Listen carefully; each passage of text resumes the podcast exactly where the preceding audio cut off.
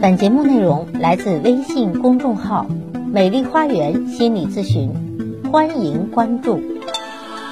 大家好，欢迎来到美丽花园心理咨询，我是心理咨询师张霞。今天咱们看看老夫老妻怎么相处，中年夫妻怎么相处。人到中年都老夫老妻了，很多人根本就很多人觉得过了大半辈子了，那么在婚姻中就比较放松。或者说比较偷懒，对于伴侣非常的应付或者冷漠，这样反而很多中年夫妻容易引发中年危机，就觉得这个日子不是自己想过的，想过另外一种生活，想为自己活，想不再委屈自己了。那么中年的夫妻他们的相处模式应该注意哪些呢？今天就来探讨这个问题。我觉得首先应该注意有以下至少八点吧，嗯。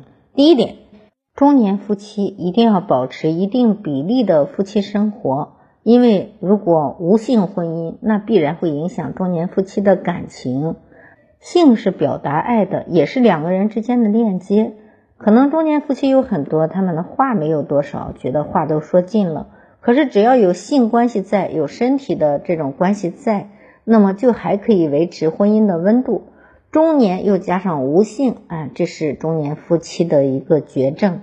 所以有很多中年非常爱饥渴的女性，非常痛苦的吐槽她的老公以前不跟我说话，现在不碰我。那么中年夫妻如果这样的方向不出问题才怪呢啊！第二，不要分居，一定要拒绝分居，一定要在同一个床上睡，除非是万不得已的情况。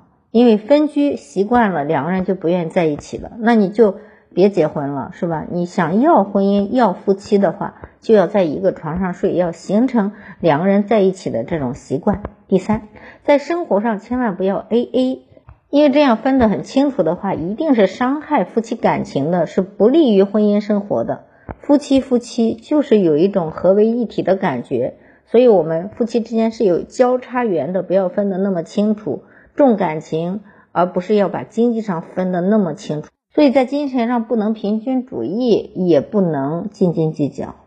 第四，要共同经营生活，一起做饭、收拾家务等等。中年夫妻要多在一起去做事，一起生活，一起做饭，一起收拾家务。第五，关心对方的父母，不要只走形式，要用心的去爱屋及乌，要用心的去爱对方的家。这样呢，对方就会更加的爱你，因为中年夫妻的感情也是你敬我一尺，我敬你一丈，啊，投桃报李似的。所以你对公公婆婆好，老公也会对你好。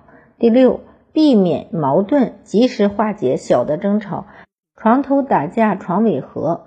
第七，互相尊重，各方面都不要忽视对方的感受，理解对方的生活习惯，要允许对方不完美，允许对方有他特别的嗜好。第八，各自努力奋斗，都要有上进心，不要总指望一个人努力去奋斗。说实话。中年夫妻之间很容易出现各种状况，但如果彼此都能多付出一点，以及牢记这八条相处模式，相信婚姻生活就一定很美好，切莫违背了它。可悲的是，很多夫妻到了中年之后，完全不懂得去经营和维系夫妻感情，就以为有孩子了，孩子也老大不小了，我还用着经营吗？我就过自己就行了，最终堕入了深渊，只能迎来不幸的婚姻，就是。没有保好晚节，哈，就是没有处理好。中年夫妻离婚，有的男人会很惨，是吧？所以最好经营的理念，我们终身都不能少，不要放松，因为中年危机是出轨的一个高峰期啊。如果你想让你的婚姻稳定的往下走，就应该多去观察你伴侣的行为啊，多去调整夫妻关系。只有这样，两个人一条心，才能越走越远，才能真正的做到。白头偕老，执子之手，与子相携，白头偕老，这是我们每个人对于婚姻的愿望。可是，它需要你的努力和经营的理念。好，我是心理咨询师张霞。如果您觉得我的分享有益，可以给我打赏。如果您有任何的心理情感的困惑，都可以咨询我。所有的听众朋友，首次咨询都可以享受半价优惠。